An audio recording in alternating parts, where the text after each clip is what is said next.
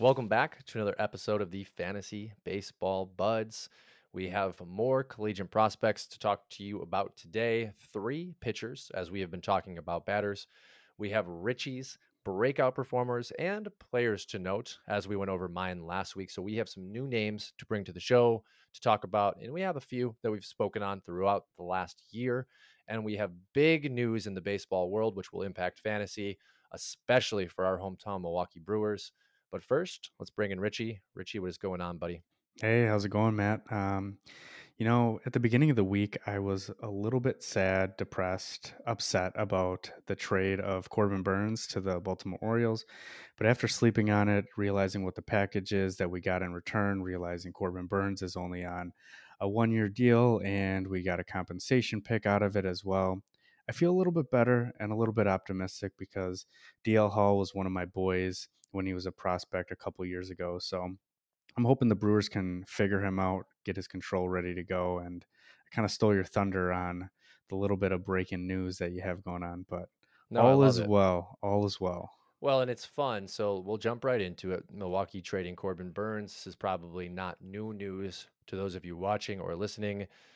Burnes going over to the Orioles, the Brewers in return getting DL Hall, Joey Ortiz, the 34th overall pick in the 2024 first year player draft was at first, I think, received as wow, they didn't get enough. You know, Coby Mayo, Samuel Basallo, the number of other prospects in, in the Orioles organization not included in this deal.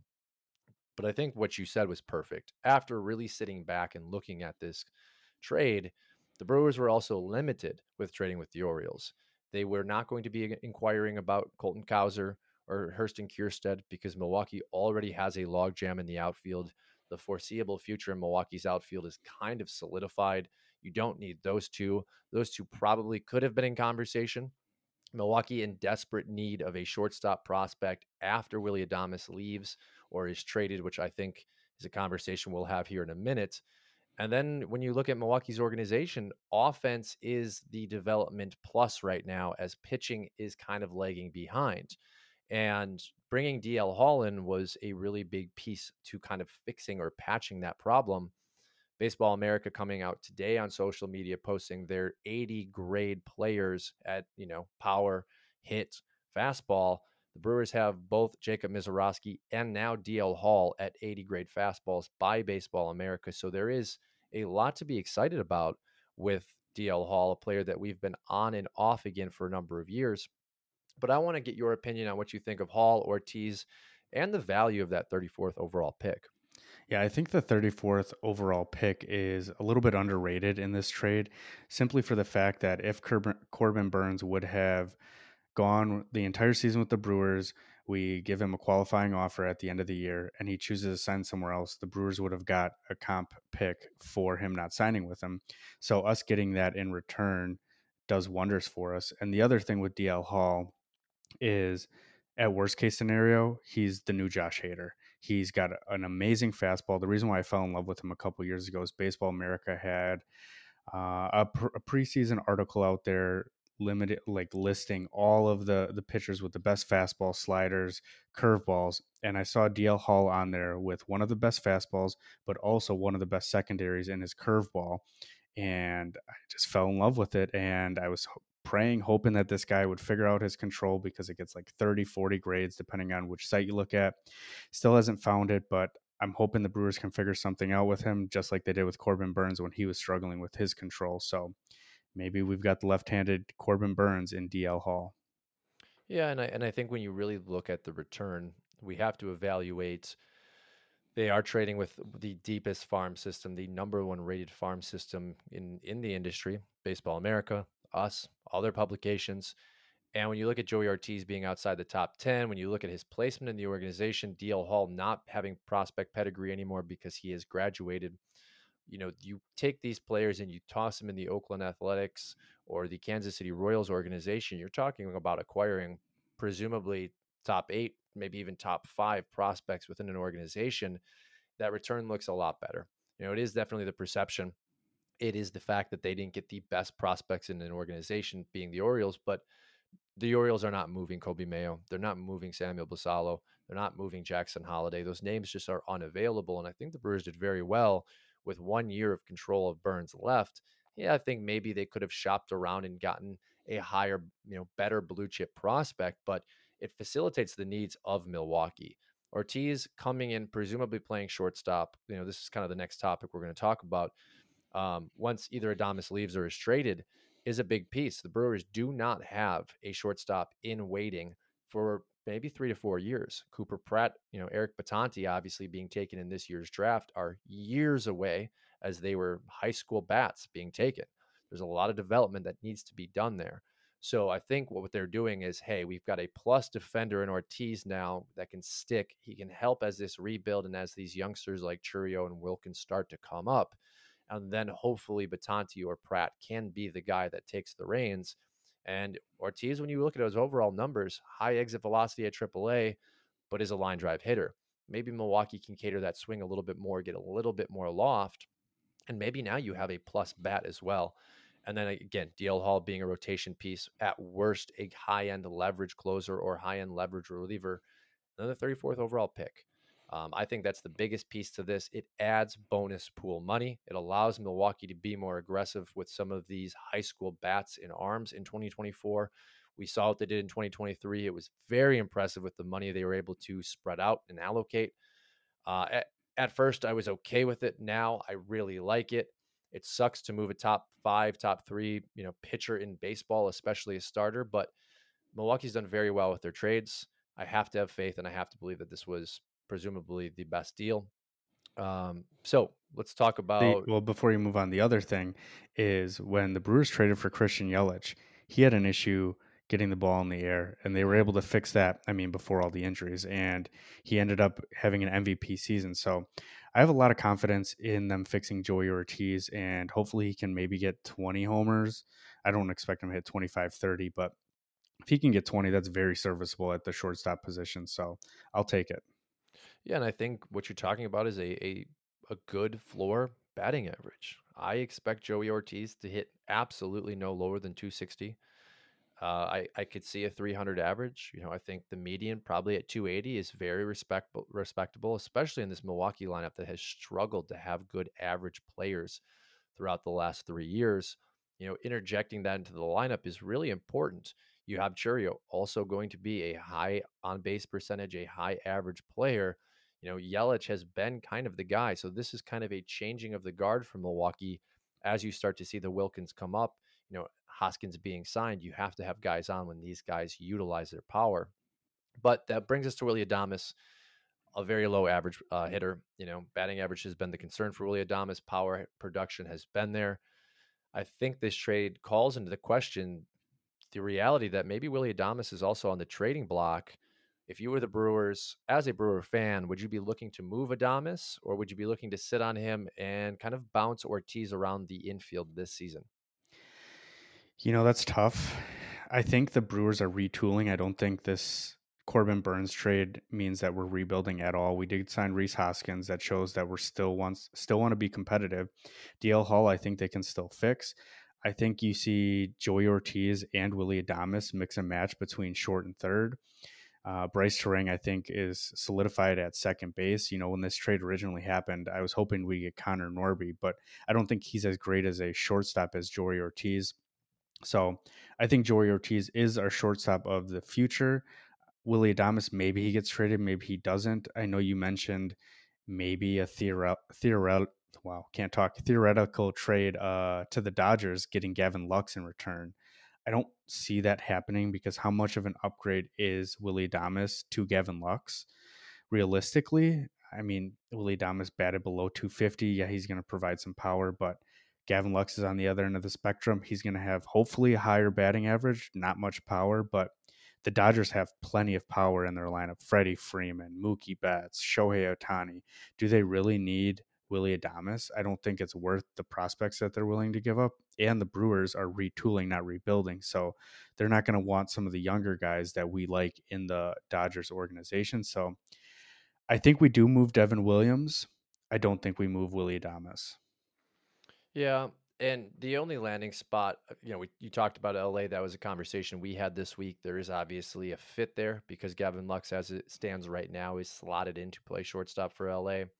Think another option would possibly be Miami.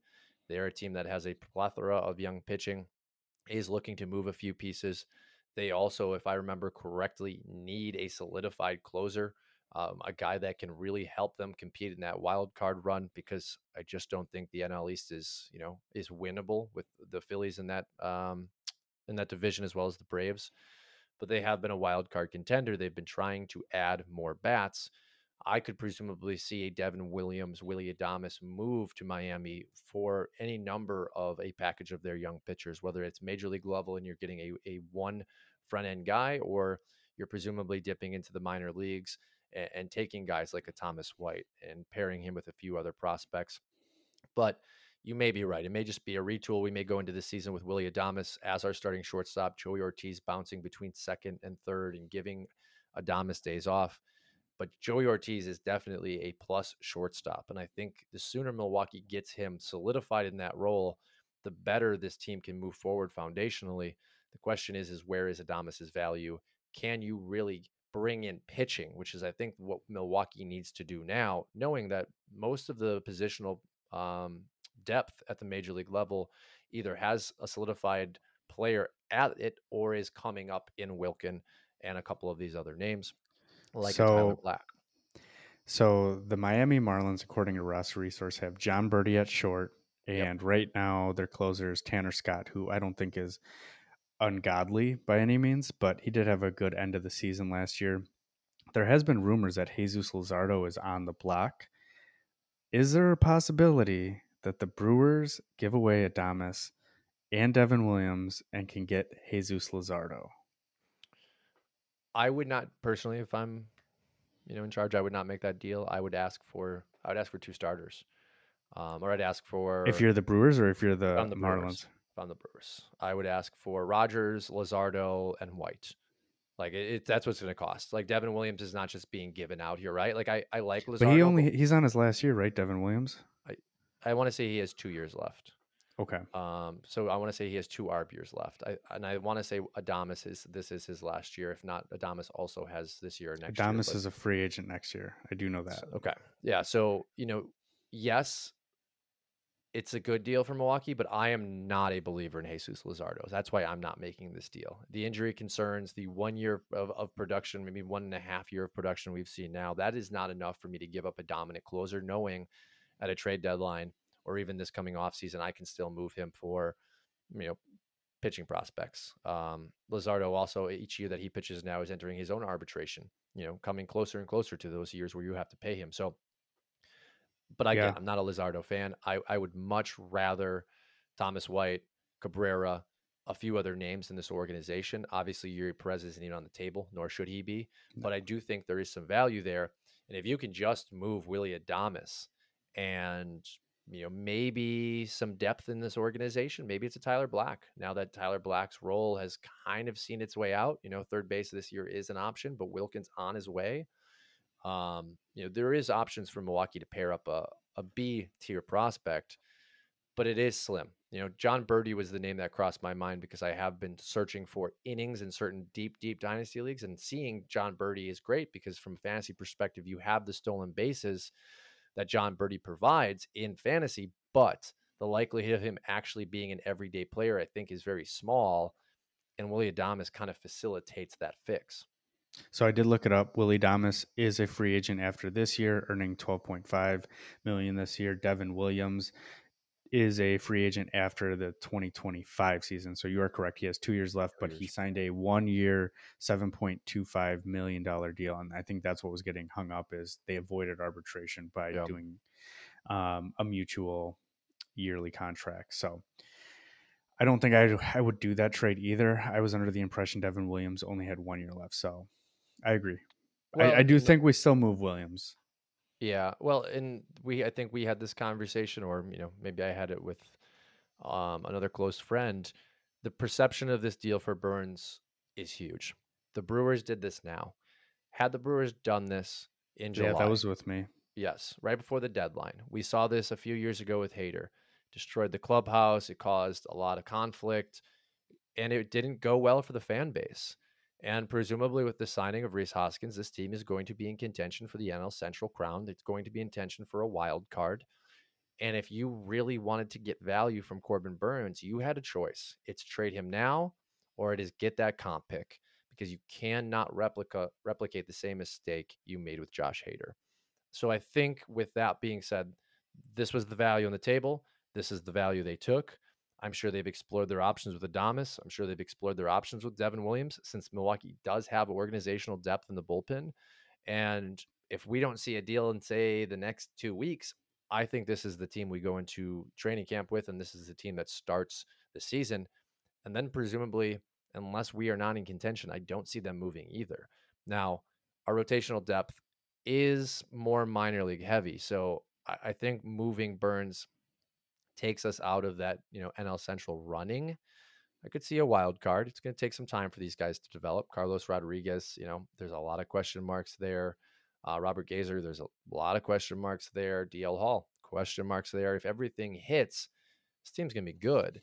The likelihood of that, I think, is, you know, is smaller. And um, you know, it'll be interesting to see if if Williams or Adames get moved in the season if they're not moved now. Yeah, it'll be interesting to see. As a Brewers fan, I don't want us to move Adames or Williams, and hopefully we can compete, get a wild card, or win the NL Central. I feel like we're always underdogs, yet we somehow pull it off. So, yeah, I'm I'm hopeful. I would be okay with. Uh, I actually would like them to trade Willy Adames. There's, you know, he he's in my opinion, he's a liability. He's a version of the old you know way of, of going about constructing our offense. It's just the average it's the strikeouts. I, I this team needs to be an on-base machine. It needs to be flexible with the way that it, it plays um, its players within the infield within the outfield. Adames is a very very good player but he is going to leave Milwaukee in free agency. You might as well get what you can and we need yeah. starting rotation depth. And I think Ortiz is a awesome fill in. I, I would even consider Ortiz to be a better fit for the team than Adames based off profile. I've said it before. I'll say it again. Let's go sign Matt Chapman. Then you can move Adames. You get Ortiz at short, Chapman at third. We're ready to roll. Our infield set then. But we're just gonna. I'm gonna. Ma- I'm gonna manifest. Game. I'm gonna manifest that. I'm gonna manifest Matt Chapman. Breaking news: Matt Chapman and Cody Bellinger to Chicago. Okay, let's uh let's move on here. That that's a joke, by the way, but we are hearing rumors. Don't put that juju out there. um, next trade, smaller one, but a name we really like, a name that actually you know this trade turned me on to. You were already aware, but pre uh Prelander Berroa, Zach DeLoach, and the 69th pick traded to the White Sox for Gregory Santos. Santos kind of being pushed this offseason by a few people as a possible breakout candidate for the White Sox. Obviously, the Mariners, the ones um, acquiring him, thought so as well. But Prelander Berroa is the big name for us that I think we want to talk about here. Richie, you like him a lot. You know, his numbers are absolutely fantastic. What do you have to say about Barrero and what are you kind of projecting him to be now that he's in Chicago? Yeah, if my baseball savant could load. Uh, Prelander Berroa, I like what he did coming up this last year. Throws 100 miles an hour. So anytime I see that, those guys stick out like a sore thumb to me. He did great. Um, I want to say double A or triple A. My internet is not loading properly. So I, I want to say he did well as he progressed throughout the minors, came up and got a brief cup of coffee with the Seattle Mariners last year he moves to Chicago White Sox, and they just gave up Gregory Santos. And currently, their closer spot is vacant. Gregory Santos was supposed to be the guy. You know, they had Garrett Crochet, but there's rumors that he's going to be stretched out to be a starter. I think Prelander Berroa is the closer for this team, and I think he's a sneaky one. I think he could be top 15, top 20 if all clicks. It's going to come down to a matter of how many opportunities does he have with a last place AL Central Chicago White Sox team. Yeah, his numbers 2023 were incredible. Double A, 43 overall games. They did give him five opportunities to start. We, you know, who knows what that He's means. a he's a closer. He's a closer, yeah. That could have been an opening position. That could have been to start the year. They were like, hey, let's run him out there because in 2022, he did play in nine games at double A and he started nine games. Um, at high A, he played in 13 games. He started 13 games. So they had definitely given him the opportunity to run out and start. I think it's probably just an innings and effectiveness thing. When you look at his high A numbers in 2022 in those 13 starts, he had an incredible 2.41 ERA. But upon that transition to double A in nine games in 2022, he had a 4.37 ERA in nine overall starts. He did have 35 innings in those nine starts, so durability seemed to be there. But it seems as though the Mariners made the decision in 2023 upon his double A run to make him, as you said, a closer as a reliever. And I think the decision was absolutely right. 65 and a third innings. He had 101 strikeouts, an absolute incredible performance. 39 walks, so a little bit more than, you know, elite, but still nothing to really get us overly concerned about, especially when you're talking about, I mean, it's not, you know, 20 Ks per nine, but it's damn well close. And I think that's absolutely to your point, like value for dynasty leagues. Like this is a guy you can probably go out and either pick up right now on your next waiver run, um, or just grab if you know if players are addable, and you may be able to also to trade for him if if a manager is um, already in position with their RP solidified. So, according to Roster Resource, the projected closer for the Chicago White Sox is John Brebbia, a 33 and a half year old who doesn't have that great of a track record, in my opinion. And then the setup man is slotted as Jimmy Lambert, who I'm not going to lie, has not been good. Looks like he's got a projected 4.9 ERA. Brebbia's got a projected 4.37 ERA. Berroa has the best projected ERA out of this bullpen with a 4.18. I think that'll be lower. I think people are sleeping on him. And honestly, I don't want to comp him to him, but it reminds me of the situation of Emmanuel Clase when he was coming up and Jhoan Duran when they were coming up. Those two closers now are considered top five. They both throw 100. The one thing I'll need to look at is how good um, the stuff pluses on Berroa's secondaries. I'm not too familiar with that, but I mean, he you need to have just a, an elite fastball to be a good closer, and he has that. So um, I'm I'm very hopeful, and I'm glad I have at least one share of them in our dynasty league because I'm excited. Yeah, and you know, I think you brought up some really good names. We just have to be mindful too that these closers, as you said, can kind of sometimes come out of nowhere. I think about Alexis Diaz for the Reds, you know, a, a guy that was on a lot of waiver wires, you know, obviously the brother of one of the best closers in our current standing baseball, and and now he's solidified as the closer in Cincinnati as his team's starting to compete. While the White Sox are looking at probably being a team that tanks for a number of years here, two to three years before you know these prospects that they've started to accumulate come up. Uh, Berroa is the type of player that you want to add now so that, you know, when he's 27, 28, and he's really hitting that 30 to 40 save per season threshold, you've already had him rostered. Obviously, you're going to need depth, but um, very, very good notes there for Prelander Berroa. Zach DeLoach, whatever for me. Don't need to talk about him. That 69th pick, I, I think also cool for bonus uh, pool money, but I don't necessarily think that that's a, a, notable trade for the for the draft pick. You had brought up a great point yesterday in a phone conversation. Once they've acquired that trade, same thing for Milwaukee with the 34th. They cannot move that pick. So I thought that was a really nice highlight by you and also good as we start to see some of these draft picks get traded, which we haven't seen in Major League Baseball. We've got one more trade before we get into um, a potential signing and an injury, and then a you know a seasoned vet signing, which is exciting. This was on the outline last night. I didn't notice, so a little foreshadowing there. But Dominic Fletcher traded to the White Sox as well uh, in a separate deal. The White Sox sending uh, Cristian Mena, a name we liked a lot this year and last year, back to Arizona for Dominic Fletcher. What are your thoughts on this deal?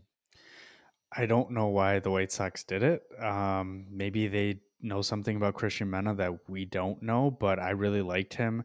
He was signed back in 2019 in the international class. He was supposed to break out this past year, didn't, struggled a little bit as he rose through the minor leagues um, had over four ERA. I'm just looking at the prospect list for the Arizona Diamondbacks. They have him listed as the 12th overall according to MLB Pipeline, and it, they haven't projected to be on the MLB roster. I'm trying to pull up right now as we're talking about this to see if he's projected to be in the starting lineup. He's not. I wouldn't expect him to be, but the fifth starter for the Arizona Diamondbacks currently is Ryan Nelson, and I don't think he's that great. They also have Drey Jameson, who's injured. Oh, never mind. He had Tommy John surgery, so he's out.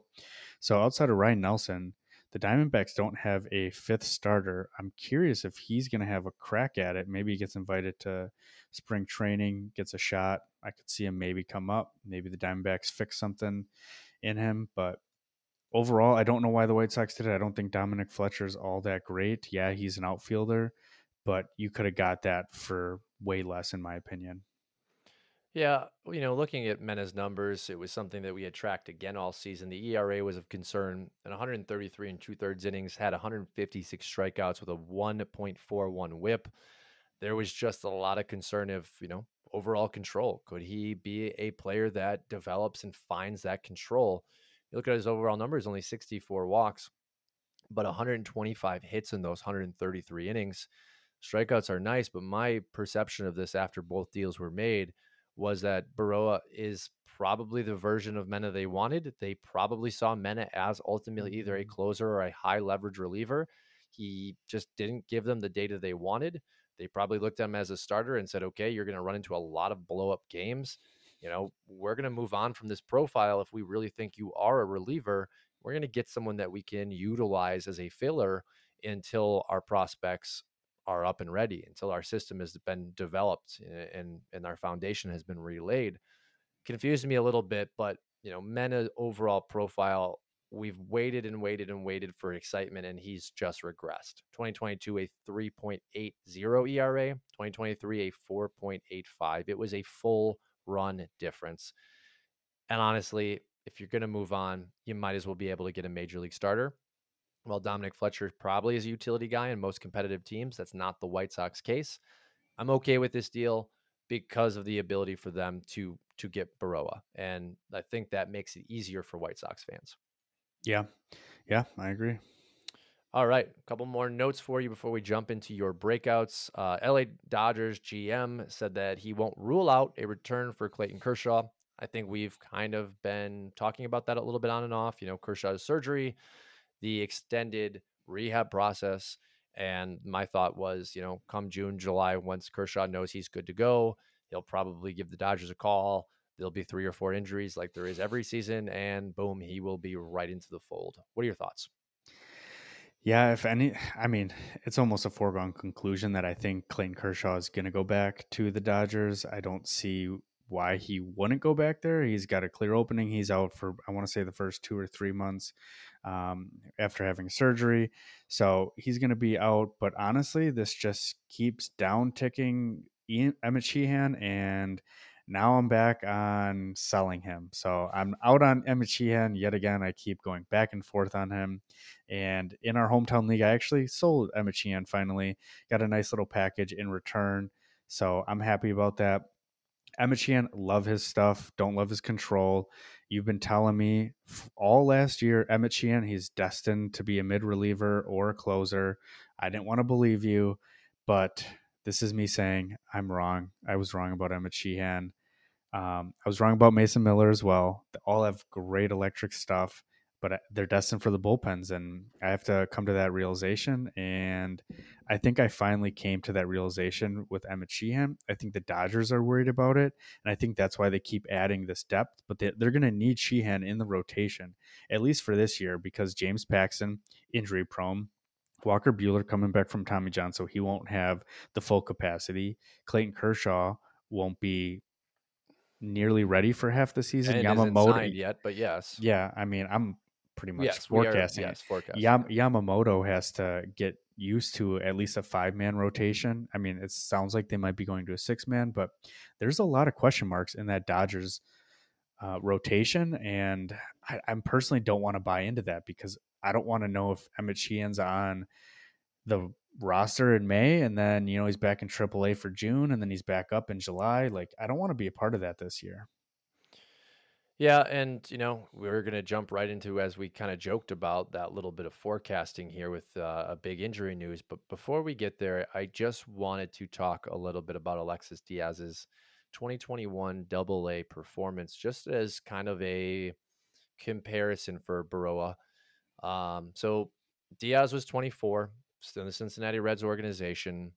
at double A, 35 games in 2021. No games started, so he was fully locked into the relief role. 42 total innings. Um, excuse me, 63 total innings. Oh, yet wrong again. Still looking at the wrong baseball reference. 42 and a third. It had a 3.83 ERA, so nothing crazy there. Um, I'm looking for strikeouts. He had two saves, 70 Who, strikeouts. who's this you're looking at? This is Alexis Diaz. Oh, so, oh, you know, okay. if we're looking at what Berroa could possibly do, he's already overperforming what Diaz did. Diaz obviously gets the opportunity in 2022 to come up and, and play with the big league team and has a 184 ERA in 63 and two thirds innings, a huge jump from his numbers at double A. I'm not saying Berroa is going to come to the league and, you know, have a sub two ERA, but Diaz I think is a decent case study because when you're talking about prospects, Diaz wasn't necessarily a guy you and I were talking about. You know, once he hit the major leagues, we had interest because of the the brother and the the bloodlines he he shares. But again, these closers can sometimes come out of nowhere, and it's really important to look at what their numbers have been in the past and what the current guys are doing that have been given roles. But next news and notes, uh, we talked. I joked about injuries hitting the LA Dodgers rotation, which seems to be a regular occurrence in the last few years. And yet we have another injury. This one being of a prospect. Nick Frasso out for most of the season, if not all of the 2024 season, with a torn labrum. Did have surgery on that labrum. Richie, you and I have some labor labrum issues. We have friends that have labrum issues. It seems to be a going trend. We liked Frasso a lot. The age was a concern um, based off age to level but did put up a really nice season. We had tracked him all year. This is a bummer. This does hurt their depth, and it's no um, irony that you know Kershaw's news comes out as another depth piece goes down. Yeah, sad. It's like uh, the Dodgers have some bad juju with their rotations, but uh, this does give a little boost up to Landon Knack and also Kyle Hurt. I think Kyle Hurt starts out in the ro- uh, not rotation with the bullpen for the Dodgers, but he easily could get some starts in there as well. I think he's the first man up. Landon Knack is a name to keep an eye on. All right, we have one more news and notes of the day until we get into a little bit of forecasting that you and I kind of talked about. We're going to talk about the Giants and a potential big time free agent target landing spot we like with the Giants. But first, Justin Turner, uh, the ageless wonder, has signed with the Blue Jays. One year, $13 million. Obviously, replacing Matt Chapman would be my assumption here. I would assume that Justin Turner goes back to third base. What are your thoughts? Do you think he's a third baseman? Do you think he's a DH? I think he's going to mix and match. I think mostly he's going to play third base. I think this more or less rules out the possibility of Matt Chapman going back to Toronto. That limits his possibilities to the Brewers, which I'm hoping the Chicago Cubs or the San Francisco Giants are the big three, which I think are candidates to sign Matt Chapman. Personally, I would prefer him to go to the Brewers as a fan. As a fantasy owner, I would prefer him to go to the Cubs, but him going to the Giants would be worst case scenario for everybody besides Giants fans. Yeah, and uh, let's just break right into it. So we had some other news this week, more smaller, you know, not necessarily uh, fantasy relevant unless you're in deep, deep leagues and searching for innings. Ross Stripling was traded to the Athletics from the Giants, and the Athletics also signed Alex Wood. So two players that were in this uh, Giants rotation, this Giants bullpen last year, leaving the team, leaving this team with a very interesting and murky starting rotation. Logan Webb, obviously being the ace of this staff at 27 years old. Kyle Harrison coming up last year upon the promotion and assuming to be slid right back into this rotation at the number two slot. But then things get a little more interesting. You have the acquisition this offseason of Robbie Ray, who is still recovering from Tommy John, who would presumably slide into that number three role, but is still out maybe till midseason. We will see how that uh, development and that rehab goes. Jordan Hicks signing the three-year, ten million per year deal comes in at number three currently on roster resource. They are, of course, trying to turn Jordan Hicks back into a starter which is what his pedigree had him as as a prospect until he came into the bullpen for the Cardinals. Coming at number four is uh, Keaton Winn, and number five, Tristan Beck. So those were the two real big names you and I scoffed at last night. And the conversation was centered around what is a good fit for Blake Snell. I think this would be an awesome landing spot. They haven't spent the money we expected them to, especially after having those conversations about potentially bringing in Ohtani. They did bring Lee in, so they have a little bit of money spent. But this rotation, if they sign Snell, could presumably look Logan Webb, Kyle Harrison, Blake Snell, and then Robbie Ray with what we thought was a great landing spot. They could have four really nice arms, three of those, yes, being lefties, but what a better ballpark for those lefties to pitch in. What are your thoughts on Snell and the Giants? I would love Snell going to the Giants. The question is, does Snell want to go to the Giants? It seems like all these free agents avoid San Francisco for whatever reason. Aaron Judge refused to go there, had the exact same money, and was decided he wanted to stay with the Yankees. So I kind of get that from the fan base perspective. Um, if the Giants miss out on Blake Snell, look for them to go out and heavily get Jordan Montgomery. I could see them overpaying for him, but they need somebody.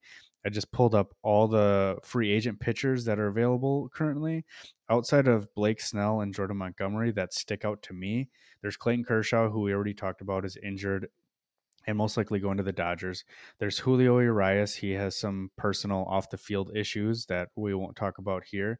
And then it's Mike Clevinger and Brandon Woodruff. And Mike Clevinger would be the fallback, and Brandon Woodruff has that shoulder injury. I don't know what his status is off the top of my head, but I wouldn't be risking it as he's a free agent. And those are, and then after that, it's a big drop off. So I expect them to fully sign Blake Snell, Jordan Montgomery, or both of them, honestly. So I would love both of it from a fantasy perspective. San Francisco is a great ballpark to pitch in.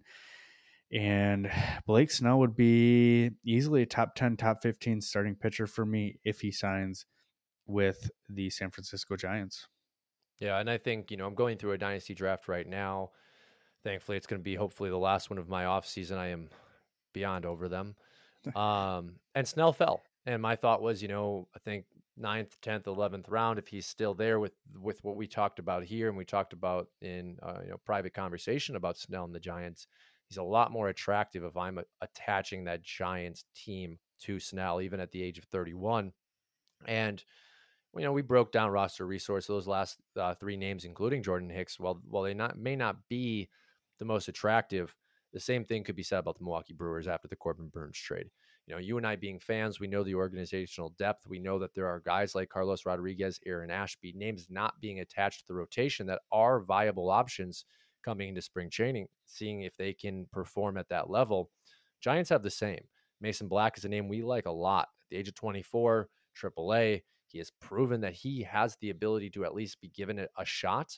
Another name we like a lot is Carson Whisenhunt. Had the injury last year, seems to be doing okay. All reports are is that you know no Tommy John's in the in the future for him.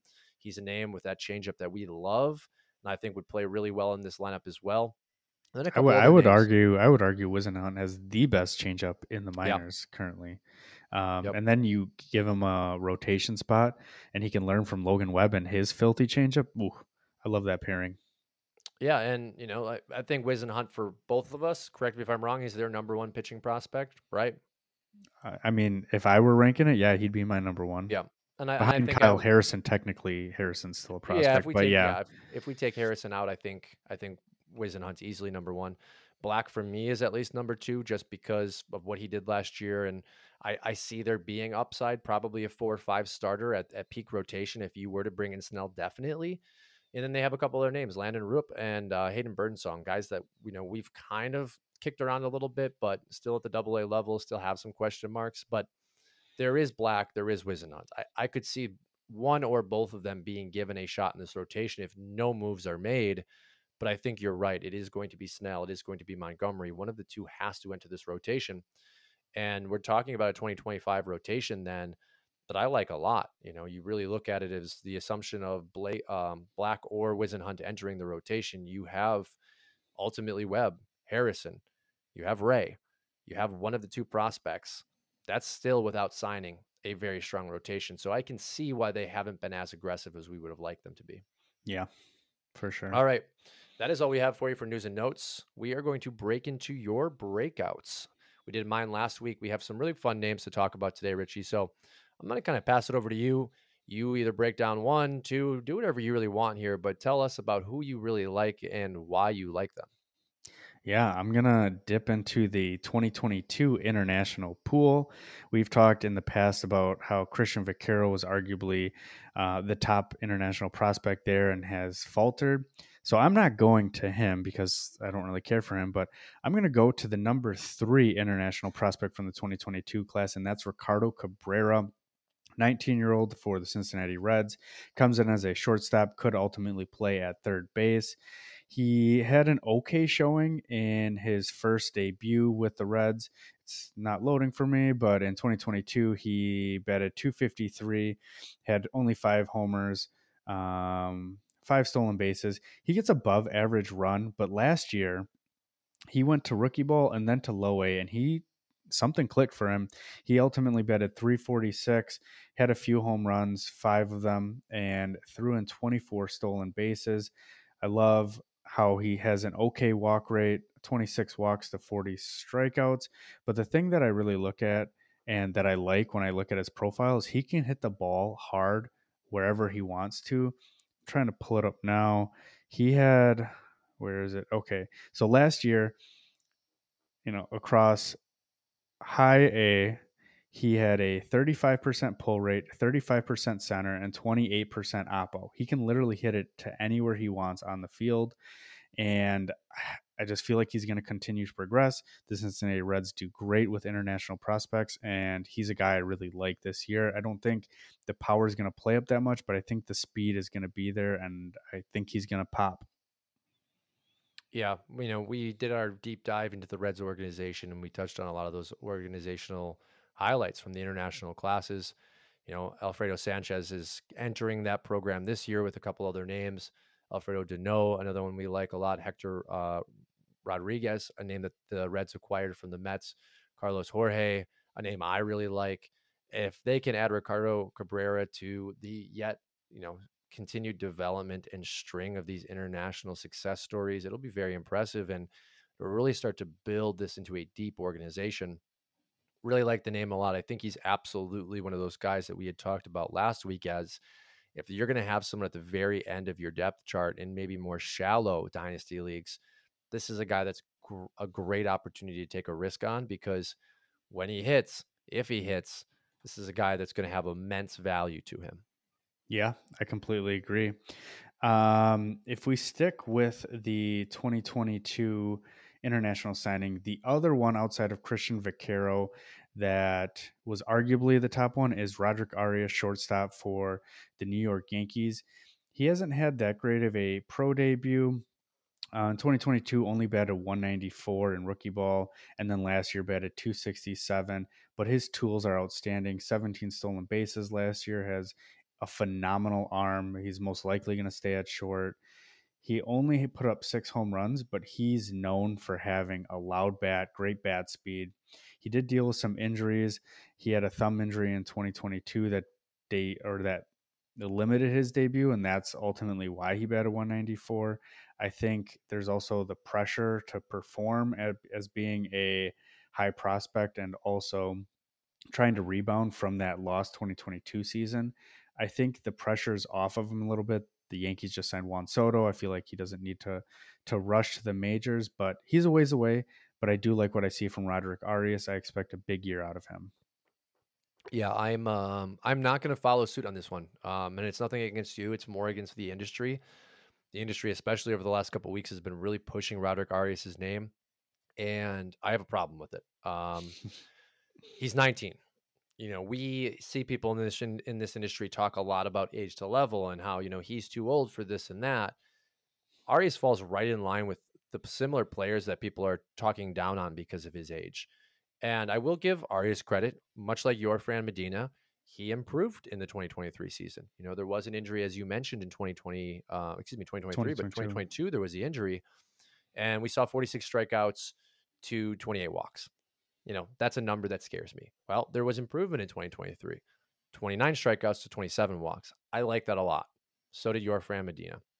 Yorfran Medina is being talked about in, from a number of different publications with the issue of age to level. And, you know, he's exactly, if I'm correct, the same age as Roderick Arias. Roderick Arias being 19 years old, you know, hasn't hit a ball yet. So I don't know what there is to necessarily get excited about outside of the fact that he's a Yankees prospect and that he was a tooled up player, which you're not wrong about. You know, um, I think he's a name that needs to be on this list because we need to keep our eyes on him. But I am not someone that's going to go out and trade Yorfran Medina for Roderick Arias because of industry hype. Now, the next player you are ta- going to talk about, if it were sent to me for Roderick Arias, it would be without question an accept because I am much more excited about the next Arias. Yeah. And I will say this I like Yorfran Medina as a breakout as well. He just doesn't come with the pedigree and the scouting prospect yep. pedigree that Roderick Arias has. So, I mean, I mean, if I, I think you took your friend last week as your breakout, right? Yeah. So, I mean, for, I mean, there's so many guys I like, and so do you. So it's it's hard to yep. limit it, but I do like him. But let's let's talk well, about and, the next and one. Before you before you jump next, I'm so glad you put him on the list because I have such a frustration with Roderick Arias and but I like and, that walk out to strike strike uh, wow, yep. walk to strikeout rate. So that is well, another reason that I forgot to mention. And he would not have been on my list. He, he's a name that deserves notation. That's the big thing here. You know, this is nothing against Arias. It's more about the industry and it's about what I consider conflicting opinions on people you know, you and I are very open about the fact that we haven't seen these players play. You know, we get to maybe watch two to three clips if we're lucky from Twitter. Um, sorry, X. And we have to kind of build our assumption off looking at the overall data that we have in front of us and, and you know, looking at past scouting reports. But you're right. Like all we have to go off of is that he was a highly regarded international signing by the Yankees. His tools are rated out from that because he was a projected big time international prospect, better than the guys like Medina. But when we look at the raw numbers, it's very hard to deviate between who's good and who's bad. And so for me to hear the industry really hype up one player and poo poo another because of the same exact problem is the only thing that I'm attaching to Arias. You know, it's not his problem. It's just if I like Medina, I like Arias. But I feel like you can't say you like Arias and you don't like Medina. And that's not you, but the industry overall. Yeah, yeah, yeah. What are you gonna do about that? Let's move. Let's move on to the next Arias, and the next breakout on my list is Rayner Arias of the San Francisco Giants, 17 year old. He was the 15th ranked international signee of this last year's class. He gets comps to Eloy Jimenez, according to MLB Pipeline has a great frame 6'2 185 comes in at 55 grades across the board and man did he break out last year in the dsl batted 414 four home runs four stolen bases with a walk rate greater than his strikeout rate 15 walks to 11 strikeouts in 16 games very small sample size. But when i look at his underlying data 53% pull rate and 52% fly ball rate, with only 13% being an infield fly ball. But wait, he plays for the San Francisco Giants. Isn't that a hitter fr- or a pitcher friendly ballpark? Yes, it is. But if you look at San Francisco Giants, they've got that high wall on the right side. That pull rate as being a right handed hitter gives me hope that he can translate that power for the San Francisco Giants. I'm very excited about this Rayner Arias compared to Roderick Arias, and I'm excited for 2024 for him. Yeah, all in. I tried to buy everywhere I could. People weren't having it. You know, I was, I was trying to be a little bit responsible because, you know, we did only get 16 games. This was his debut. But everything that you just said screams buy. And sure, mm-hmm. it could be wrong. We could have a, a, very small sample size. You know, it, who knows? There was the injury attached to him last year. We we kind of talked about that in um, past episodes when we were highlighting him through the year. But these numbers absolutely get me giddy. Um, I, he would have been in a ball had that injury not happened. You know, he probably would have continued. We'd be talking about him as the breakout DSL name. You know, and you know he is my Arias. Like I I see these other guys get signed with the same last name. We we just talked about uh, Roderick. Like I don't care. Rayner is the guy that I have pegged. Those numbers are awesome. He's 17 years old. Will not turn 18 until April 29th. So he, this will be his age 18 season. And again, you know, knocks on these guys as well. They're 19 in the DSL. My guess is Arias either starts the season at the DSL or they just start him at A ball. And an 18 year old coming in at A ball, even if he's promoted in June or July, I love that. I'm really excited for 2024 and absolutely deserving to be on the breakouts. He's probably my number one guy on your list today. Yeah, I'm surprised he wasn't on your breakout list, if I'm being honest. But hey, I'll take it. Hey, I had to, you know, I can't take all of them. Yeah, you can't like take all of them. We, We, like, we like a all lot of these guys. We like a lot of guys. I'm glad we're on the same page for the most part. Um, although I do like when we don't agree, like Roderick Arias. It gives us a little bit of a confliction here, so that is nice to have as well. Listen, I, I Um, love let- the Yankees. So if I'm wrong about our Roderick, please, like all day. Yeah. You know, but All day. yep. All right. The next uh, breakout prospect on my list is Aidan Miller of the Philadelphia Phillies. He got drafted 27th overall, high school bat, and he fell in this draft mostly because of an injury. I tried looking up what the injury was. I couldn't find it before it was my turn to talk about him. And honestly, in our dynasty drafts, I'm a little upset I didn't get any shares of him, mostly because I was sleeping on him. And I have a feeling that there's more people out there sleeping on him and I didn't realize this at the time we were doing drafts is that he won home run derbies for high school and he's known for his power. But if you look at what he did last year, all he did was hit. Batted 303 and rookie ball batted 414. Did struggle a little bit once he went to low A, but it was only 10 games, very small sample size, 20 games altogether, and hit zero home runs. But he did have a walk to strikeout rate, 12 walks, 15 strikeouts, and even chipped in four stolen bases. I mean, he's already shown that he can hit. If the power translate, which I think it will, I think this could be a potential superstar. And I'm excited about Aidan Miller. What do you think of him? Yeah, same. I, you know, we, we talked about Sal Stewart last week in, in comparison to Nolan Arenado because of the profile that Stewart fits. Miller being young and not having the same kind of data that Stewart does, I would expect a similar track record with Miller as we see this season play out into 2025. I think the power is more raw for Miller. I expect, you know, higher exit velos at the major league level for Miller. I think when we talk about ballpark and placement, Aidan um, Miller ending up with the Phillies is fantastic with that pull side power. 19 years old. He will turn 20, it looks like, in June. So a little bit older for his class. That is obviously something in the past that has concerned scouts. It's something that um, Walker Martin for the Giants also has a knack on for as well.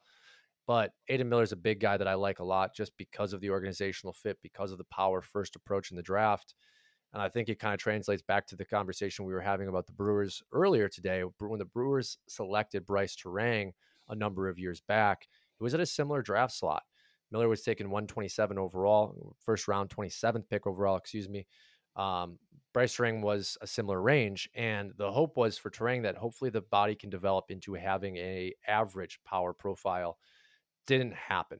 So now you're stuck with a guy that is a defender first in a game where that's not playing anymore. And Miller's the opposite. Miller's coming in with an offensive profile where the body is already developed with plus development in sight. And we know that there will be power. The question is, can he hit? He showed that 303 average this year. So the power will come. I love Miller. I think for the first round, 27th overall pick, this was a home run. No pun intended for the Phillies. And I think Miller's name is going to start climbing and climbing really fast. Yeah, I completely agree. The next one I have on my list is Eduardo Quintero of the Los Angeles Dodgers. He was an international signee. He's 18 years old, six foot, 175, and man, he can fly. He stole 22 bases in 49 games in the DSL, also chipped in five home runs, batted 359 and had a phenomenal walk to strikeout rate 15.1% walk rate compared to 16% strikeout rate. Now you got to take it with a grain of salt it is the dsl but i like what i see initially. He's not even ranked in the top 30 prospects for the dodgers according to mlb pipeline. Somebody who's really under the radar so far and the only reason why he really popped on my list is because when we look at that mlb tracker matt and we're looking at dsl guys he was popping up everywhere um, average, speed, home runs, OPS. So he's showing it on the stat sheet, and I want to see some more of him once he comes stateside. Yeah, graded out as a 70 runner. Um, big time, big time speed. We saw the power. You talked about it, five home runs. That slug was off the charts as well, over 600 at 618. It, some publications, some fantasy sites, he is listed as a catcher. He's not a catcher. He is an outfielder. He's going to be a center fielder. So, you know, utilizing that speed, coming in at six foot, 18 years old, won't turn 19 until September of this year, We have a lot of projection, a lot of projectability because of that age to level. Um, I, I'm expecting him to hit a ball, and we're seeing that contact first approach with the ability to have power. I can't wait to start to get more film on him and really break him down because he has been climbing in all of my dynasty drafts this offseason so much so that I'm I'm a little concerned if he, if we're wrong on him. Um, he's going to burn a lot of people. People have used you know early assets to go out and get him, but I do see this profile as being something that will play at the higher levels. My only curiosity is how much power is actually in the tank. You know, we don't have enough grades on him yet to really know what to expect, but he's looking like a 20 30 home run major league bat with 30 to 40 stolen bases and plus defense this is an incredible opportunity to buy on a guy that is just starting to really pique the industry's interest. And, you know, we're a couple months in now. It's harder to acquire him today than it was a couple months ago. Yeah, completely agree. It is one of those guys where we're going to watch, and hopefully he starts at low A or complex ball, and we don't have to wait till the middle of the summer to see some stats on him. But I'm excited for Quintero. I'm, I'm excited about all these guys. Let's be real. Uh, well, let's stick with the international guys, and I'm going to go to the Rangers organization and dip back into that 2022 international pool. And I'm going to go with Echedry or Ekadry. Did we figure out how we're going to pronounce this guy? Echedry Vargas. Um, he's listed as a second base slash shortstop with MLB Pipeline. I've seen other places list him as a third baseman. He's 5'11, 170. He doesn't get great comps, only signed for $10,000 out of the Dominican Republic. So he doesn't have quite as much of the pedigree. But man, over the last two years, all he's done is show out. In 2022, batted 301 with four homers, 13 stolen bases, 13 walks, 27 strikeouts. And then last year in rookie and low A, he batted a combined 307 or 3 317, I should say, across 53 games, threw in 11 home runs with 17 stolen bases. I really like what I see from him. I don't know if he's truly got the power that he's displaying currently, but I believe his hit tool is there, and I think he can translate that as he goes. It'll be interesting to see what happens once he reaches double A, triple A, sees more of the breaking ball stuff. If he can hit that, that's always the biggest question with these DSL international guys. So I like what I'm seeing so far, and he's done nothing but prove the haters wrong. Big leg kick, um, you know, very fluid, you know, natural swing, not much mechanical refinement yet. Uh, I just reposted a home run that he hit in the DSL, maybe the Florida Complex League, uh, to our Twitter. So if you're interested, go ahead and check, take a look at that. Um, you know, a lot of development, I think, still, but a lot of natural power. He he has the swag. You know, like that's what I look for in some of these kids too. Where's that confidence level? Because they're going to need it as they start to develop, and as those mechanical tweaks start to happen. Definitely a name that is starting to pick up traction, but not nearly the traction as some of the other players on this list. Where, you know, deep in in drafts, you can still go out and get this guy, and you know, still presumably be on the waiver wire. I think this is absolutely another one of those candidates that I will take at the back end of my organizational depth and he looks overall fun. You know, like when we get back to the base of why we do this, it's because we like following players. We like players that we think are fun. We like players that project to have really fun skills. Just kind of watching his highlights, that's exactly what he represents to me. Yeah. Yeah. He's definitely somebody that came out of nowhere. So I, I definitely like him. Let's stick with the international pool and let's go up one year and go to the 2023. And this might be one of my favorite um, international breakouts, and that's Joendry Vargas of the Los Angeles Dodgers. Guess what? Dodgers have another one. He was the third ranked international signee for the 2023 class, and all he did was put up numbers this past season in 48 games, batted 328, seven home runs, 19 stolen bases, 30 walks to 31 strikeouts. Everything I love to see. I don't think the stolen bases are going to stick at at at the rate that they're currently at. He's listed at 6'4, 175. I think he's going to build out that big frame of his. And I think the power and hit are going to continue, but I think he's going to lose some of the speed. But man, how can you not love somebody like that? I don't think he sticks at short because of his size, but I think maybe third base, maybe he goes to the outfield. But man, the sky's the limit for this guy. Yeah, I'm a little bit uh, distracted right now. I'm watching. Um, you watching Eduardo a swing? Cuero's swing.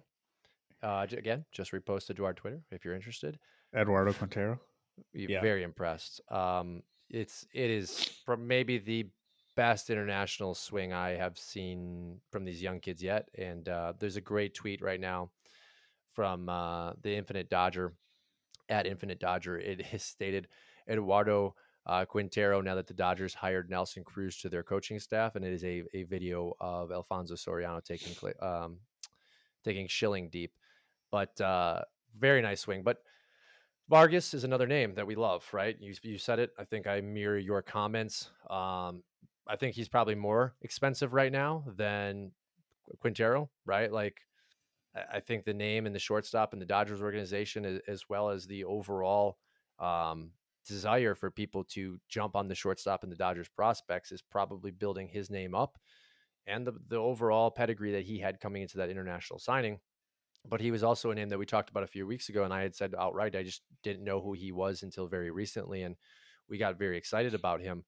Dodgers have a lot of really exciting international prospects as well. We talked about the Reds. You know, Medina's been a name we've thrown around the last couple of weeks. Um, Quintero, Vargas, like there's a lot of people to follow. And if they all hit, you're talking about the best team in baseball with the current talent they have at the major league level. More talent is on the way.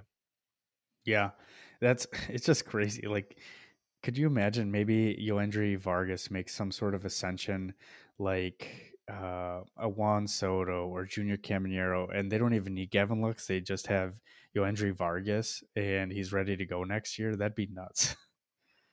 Could you yeah, imagine? Vargas Vargas doesn't have much tape on him right now, at least on um, on Twitter.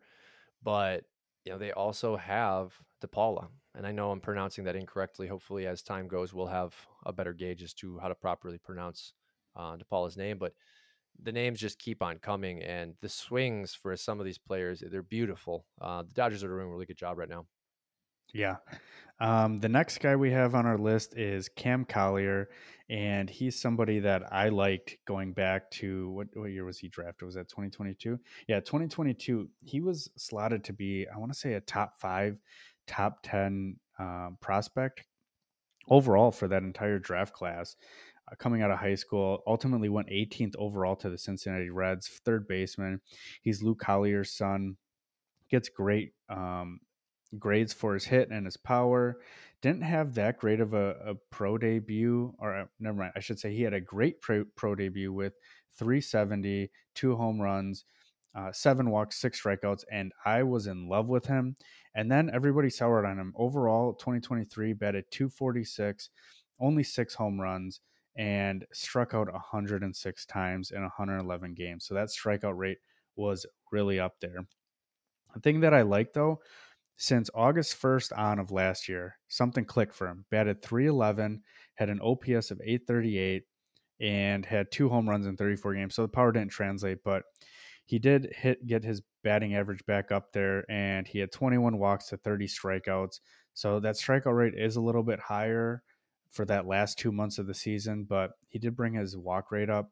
I'm encouraged for how he ended the season, and I don't think enough people are talking about that. And they just see the overall year of him batting 246, and he was highly regarded prospect. So I'm giving him the prospect pedigree.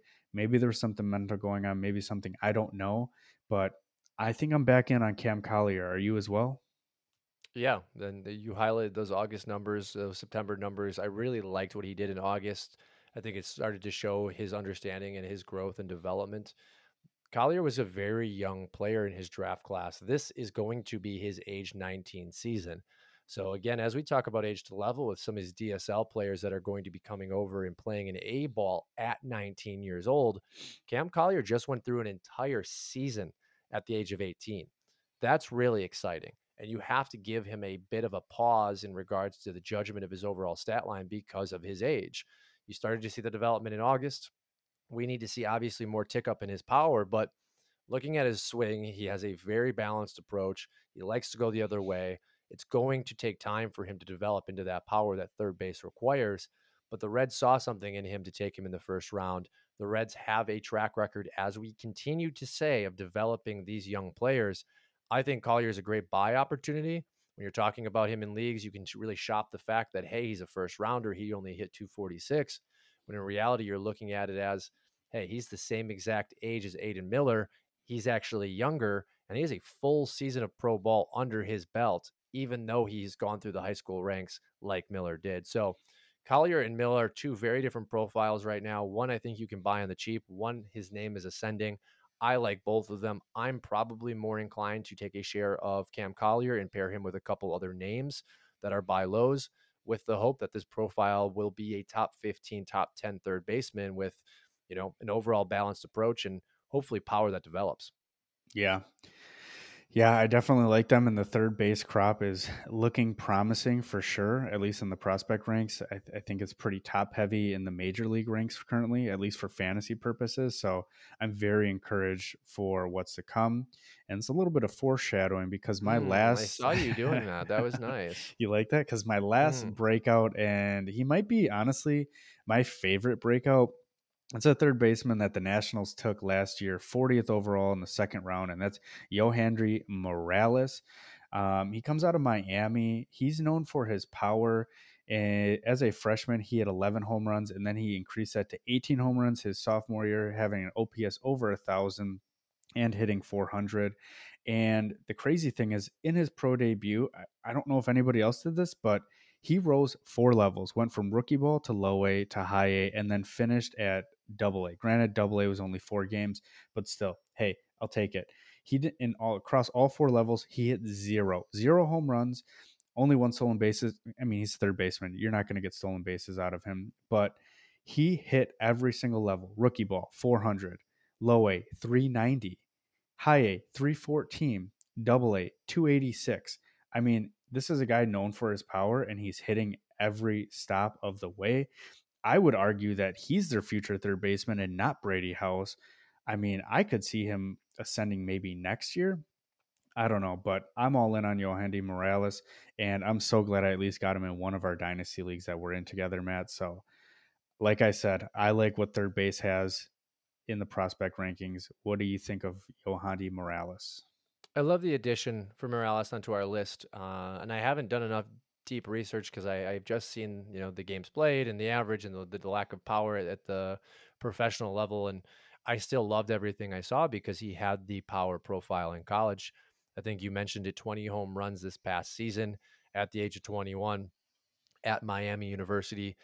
But there is a number that kind of concerns me, and I'm curious to see how it plays into his uh, pro profile. And I think this is maybe why we saw a dip in power in 42 total minor league games if you look at 2022 season at Miami, the 18 home runs, he had 34 walks to 60 strikeouts in 60 games.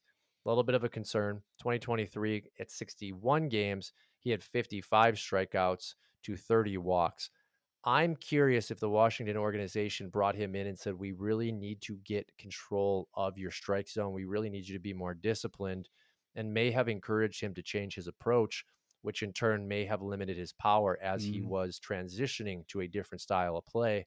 Looks like a very aggressive swinger from his time at Miami, which is probably why we saw the power as well as the 408 average in his last season there. If they have done what we just talked about, I am very excited because he will get be he will be able to tap back into that power stream he had, but you really need to refine his approach and we talk a lot about in zone contact and chase rate. I would love to see his numbers as he starts to climb the minor leagues being already at double A because this could be a hitter where, you know, we are talking about a 280 average, good upside in power, and the strikeouts may still be there, but if you're getting the average and you're getting the power, that's all we really care about at third base from those counting stats. Yeah. I mean, if that is the case, I'm even more excited because yep. um, you know he's got the power. He's developing the hit, and he's shown that he's developing the hit. So the power will come back. I'm pretty confident in that. So, well, yeah, and we, we you know we've talked about Brock Wilken and the the advances he had made from his uh, sophomore to junior season. You know, he was able to actually curve the walks to strikeouts where he had more walks than strikeouts. Morales was not able to do that, but that to me that doesn't mean he can't do that. I, I have to imagine this was an organizational change because we even started to see it. Um, you know, at A ball he had 18 strikeouts to eight walks at uh, high A, he had 16 strikeouts to eight walks. Already an improvement. I know very slight improvement, but improvement. And then at four games at double A, two strikeouts to three walks. Like this has to be something the organization said to him. we let's start this now. And, you know, by the time you come into 2024, you'll already have started the developmental path and you can absolutely skyrocket. Man, I'm going to love that left side of the Nationals. They're going to have Morales or House at third, Abrams at short.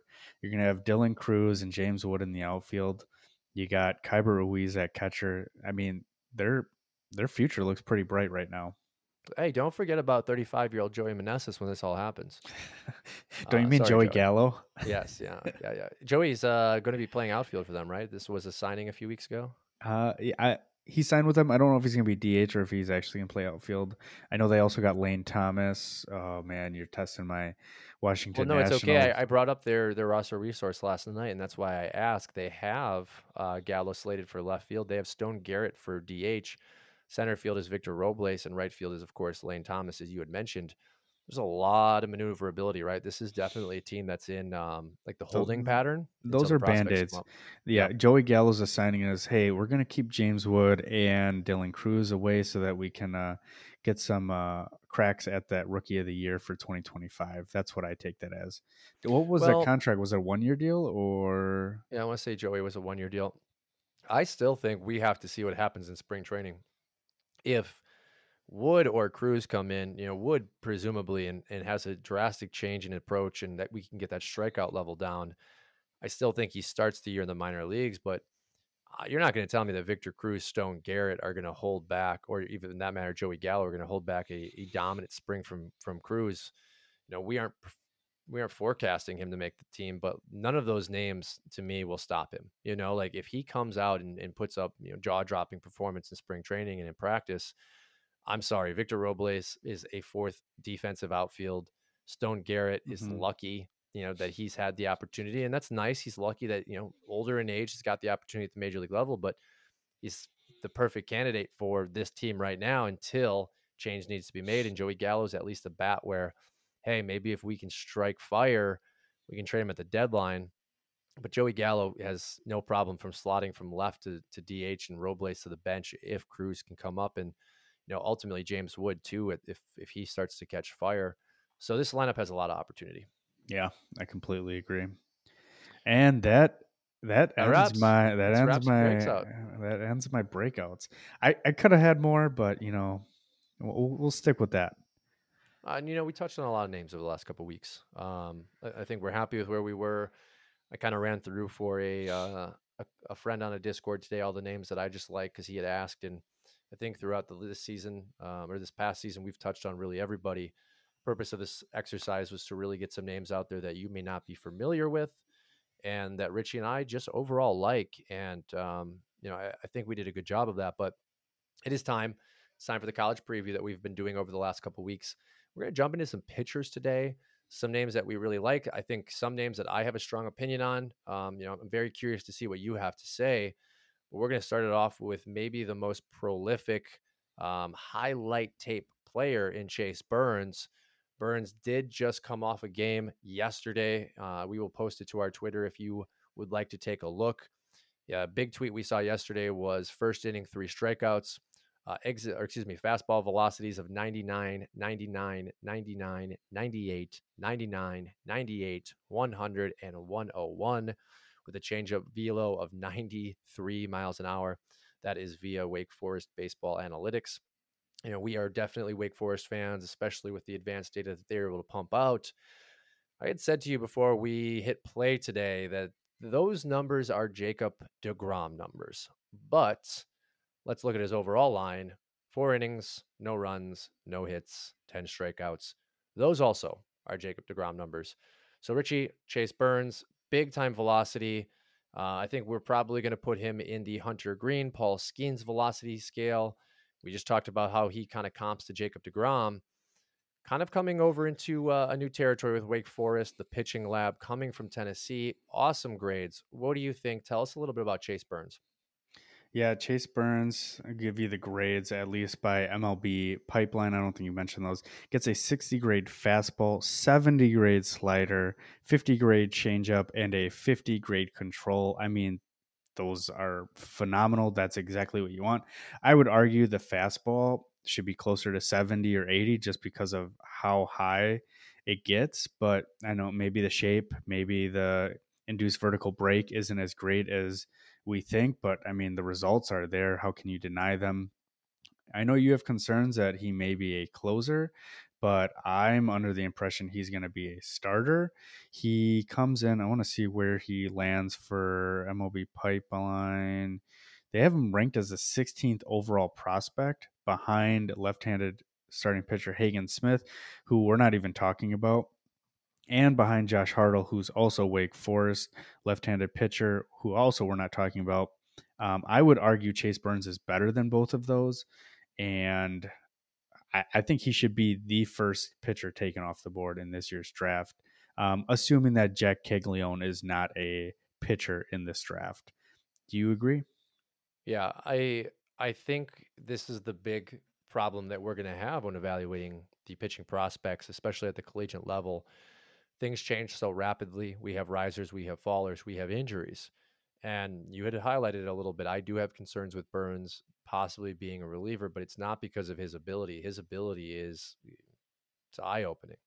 We just talked about some of the velocities coming out of the hand. We talked about the overall stat line of 10 Ks in four innings. It's dominance. Problem is that velo. You know, it's the same thing that we had concerns with with Paul Skenes and, and other people have concerns with is can we have an arm like a DeGrom, like a Hunter Greene, really hold up? You know, it has to happen at some point where we see someone enter the league and they can just do this on a regular basis. Verlander was the one that comes to mind the most from his, you know, six to eight year dominance in Detroit before ultimately having Tommy John down the road, obviously. But I absolutely love Burns. I hold him in our um, open source dynasty league just because, again, he's from a highlight tape, jumps off the page at you. His ability, his mechanics are very smooth. Um, it's just the velocity that concerns me. And it, it sucks to say that because, again, I, I, want to really, really root for these players and like these players. We've just been burned so many times by high velo guys. DeGrom is a perfect example of that. Those really are DeGrom velocities. I really hope Burns can stay healthy this year because I think he's going to put up some absolutely ridiculous numbers at Wake Forest. Yeah, so I just found something on Baseball America and it has fastball shapes and grades on fastballs. Chase Burns gets a grading of 20 300 or 2398 revolutions per minute on his spin 17.8 inches of induced vertical break and 11.3 horizontal break. Those are all above average. I believe i'm looking at the list here and he's only behind a few pitchers here as far as the spin rate. Tyson neighbors right-handed pitcher out of kansas state has 2500 yep, and then forecasting thatcher hurd has a higher spin rate. Um, I'm trying to see if I, I don't think anybody else on this list has a higher spin rate. Um, but yeah, those those are fantastic grades. Yeah, I would say 70 minimum with that induced vertical break and horizontal break as well. I'd be curious what stuff plus would give them. I would argue it'd probably be closer to 120, 130, um, with 100 being average for those of you who are not familiar with that. But gotta love that for that fastball. Well, and again, Wake Forest, the pitching lab, and the technology that they are utilizing at the collegiate level is only going to continue to the development for Chase Burns.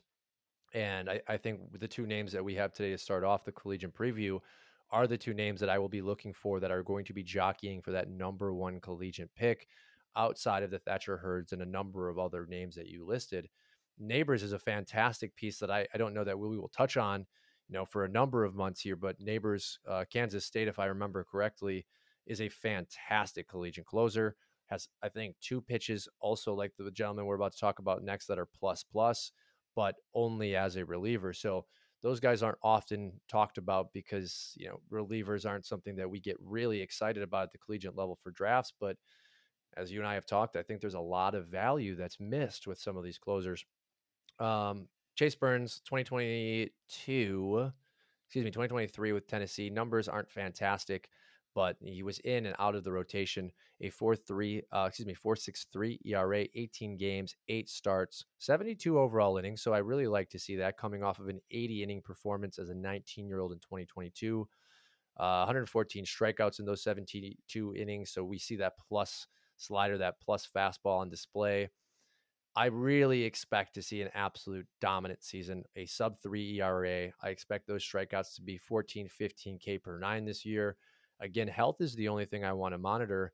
If he stays healthy, I think we will be talking about Burns as a guy that the Guardians may have to consider, although they should go Wetherholt. Um, Richie, we got another name, one just as exciting. 270 grade pitches from this next individual. Go ahead and tell us about the next player. Yeah, Brody Brecht out of Iowa. He gets a 70 grade fastball, 70 grade slider. He also has a third pitch, a splitter, below average at 45. And the biggest knock on him is his control, 40 grade across um, MLB pipeline. But man, you you can't deny the fastball. Looking at the grades, by Baseball America that I just referenced for Chase Burns. Brody Brecht is the only fastball ranked higher than Chase Burns. His velo average was 97.7 compared to the average of 96 for Chase Burns. Yes, they both can touch 100. Spin rate just a tick behind Chase Burns, coming at 23.28 rather than 23.98. And he's got less movement, um, 15.3 inches of induced vertical break and 7.5 inches of horizontal break. But when you throw that fast, you don't need a lot of movement on that pitch. He also has a 6.3 foot extension on that pitch, which is the highest that I'm seeing on this board. A lot of six foot, just over five, um, compared to the other fastballs in this draft class. So, my concern is the only the two pitches and the control and I think I would put him behind Chase Burns. And I don't know if I necessarily. The book's still out on me. Um, if he'd be the number two, there's a couple other guys we mentioned: Hagen Smith, Josh Hartle, and Thatcher Hurd. We'll talk about Thatcher Hurd as well. But those are the five guys that I'm keeping an eye on the most for this next season um, for college and seeing what they can do. But I definitely like what Brody Brecht has. Yeah, and Brecht is, you know, I, I think the control is probably the reason that you had highlighted that there is, you know, pause the brakes a little bit, but age 20 season, we did a lot of development. We talked about what Chase Burns' numbers were at Tennessee last year. We were expecting both of these players to take massive jumps forward. And I could see Brecht having a similar season and explosion like Paul Skenes because of the velocity and because of the slider. You know, six four, good body type for both of them you know that splitter is a big piece uh, big piece as well. Can he develop that? Can he get that to a 55 before the draft? That would be massive for him to have that plus third pitch even if it's just at least in the arsenal. But i think these are the two biggest names for me at least that i'm watching with the hope that we have some other names emerge. Um, you know different schools obviously wake forest and iowa both have a lot of mound presence and that's to be excited. If, if you have interest there's a lot of tape on, of them online I think Twitter is a fantastic resource for these guys to just kind of see what they're throwing with their arsenals in a small sample size, really quick clips. But I love the two plus plus pitches. 70 70 is not often seen. They don't even give it to Chase Burns, which I would argue after you know those statistics that we reeled off that he should probably also have a 70 fastball. But I have a feeling he was bringing the heat to start the season. Yeah, yeah, I'm very excited about Brody Brecht and see what he can do this year. All right, last name on the list. We are going to get into, uh, I guess, kind of as you had mentioned, a name that could push into the top two. That's Thatcher Hurd, UCLA uh, in 2022, coming over to LSU last year. 23 games, 11 games started at LSU. Not a good turnout, um, but that is not why he's on the list. Again, age 20 season, he had a 5.83 ERA at LSU you know, did have those 11 starts. So that is something that I expect, you know, him to transition into this year as Floyd is gone, as Taylor is gone, as uh, Skenes is gone. They are going to need the next wave to step up. And Hurd is the guy I think we have penciled in for this LSU staff. Uh, 63 in the third innings last year, 84 strikeouts, 40 walks. So still has a little bit lower walk threshold than Brecht did. What are your thoughts on Thatcher Hurd and why are you so excited?